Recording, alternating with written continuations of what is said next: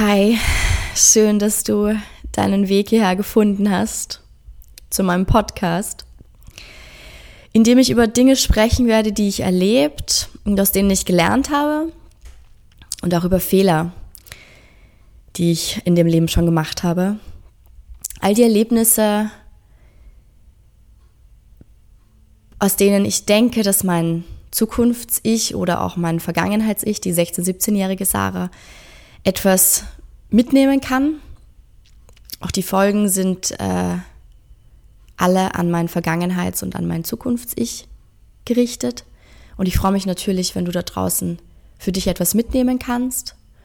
Ganz wichtig ist mir nur, bitte lass Vorurteile oder Erwartungen einfach weg und hör dir die Folgen mit einem Open Heart und einem Open Mind an.